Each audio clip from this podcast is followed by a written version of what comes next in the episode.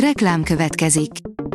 Ezt a műsort a Vodafone Podcast Pioneers sokszínű tartalmakat népszerűsítő programja támogatta, mely segít abban, hogy hosszabb távon és fenntarthatóan működjünk, és minél több emberhez érjenek el azon értékek, amikben hiszünk. Reklám hangzott el. Lapszemle az aktuális top hírekből. Alíz vagyok, a hírstart robot hangja. Ma július 22-e, Magdolna névnapja van. A Telex oldalon olvasható, hogy tavaly ősz óta alig halad az építkezés az ország legdrágább vasúti beruházásában. A Mészáros féle híd építő ZRT kilométerenként több mint 3 milliárd forintért építi újjá a Szeged-Röszke vasútvonalat. A teherforgalom már tavaly megindult, de a környéken élők azóta is hiába várnak a zajvédő falakra. A G7 teszi fel a kérdést, zakatol a vérszivattyú, kimorzsol fel kit Ukrajnában.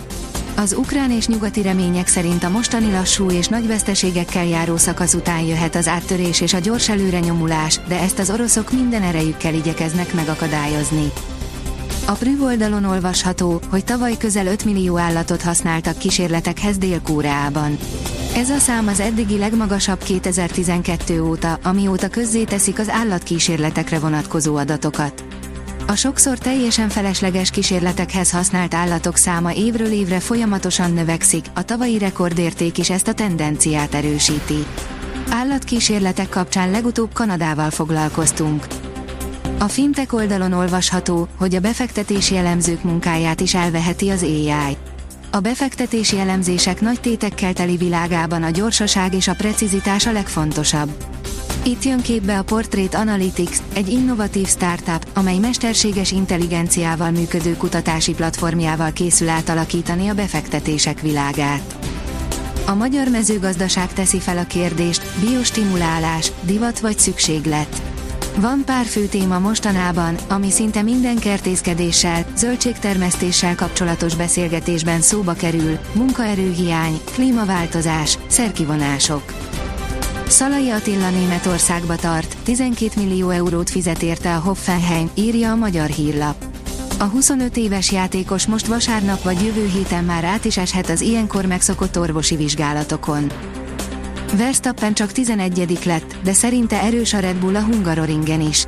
Csak a 11. helyen zárta a Forma 1-es magyar nagydíj pénteki edzésnapját Max Verstappen, a VB címvédő azonban azt mondja, a Red Bull autója a Hungaroringen is erős, áll az F1 világ cikkében. Vízjel figyelmeztet majd az EMI által létrehozott tartalmakra az Egyesült Államokban, írja az Euronews. A mesterséges intelligenciával foglalkozó legnagyobb vállalatok önkéntes vállalásokat tettek Joe Biden amerikai elnöknek azért, hogy biztonságosabbá tegyék a rohamosan fejlődő technológiát. A Demokrata írja, fejes párbajra hívta ki Orbán Viktor az elnököt.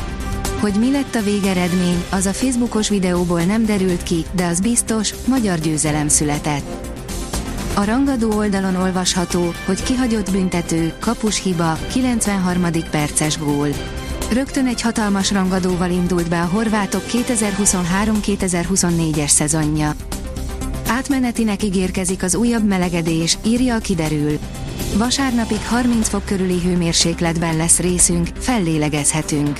Ezt követően melegedés kezdődik, mely nem tart azonban sokáig, a jövő hét közepén újabb hidegfront szabgáltat a melegnek. A Hírstart friss lapszemléjét hallotta. Ha még több hírt szeretne hallani, kérjük, látogassa meg a podcast.hírstart.hu oldalunkat, vagy keressen minket a Spotify csatornánkon, ahol kérjük, értékelje csatornánkat 5 csillagra. Az elhangzott hírek teljes terjedelemben elérhetőek weboldalunkon is. Köszönjük, hogy minket hallgatott!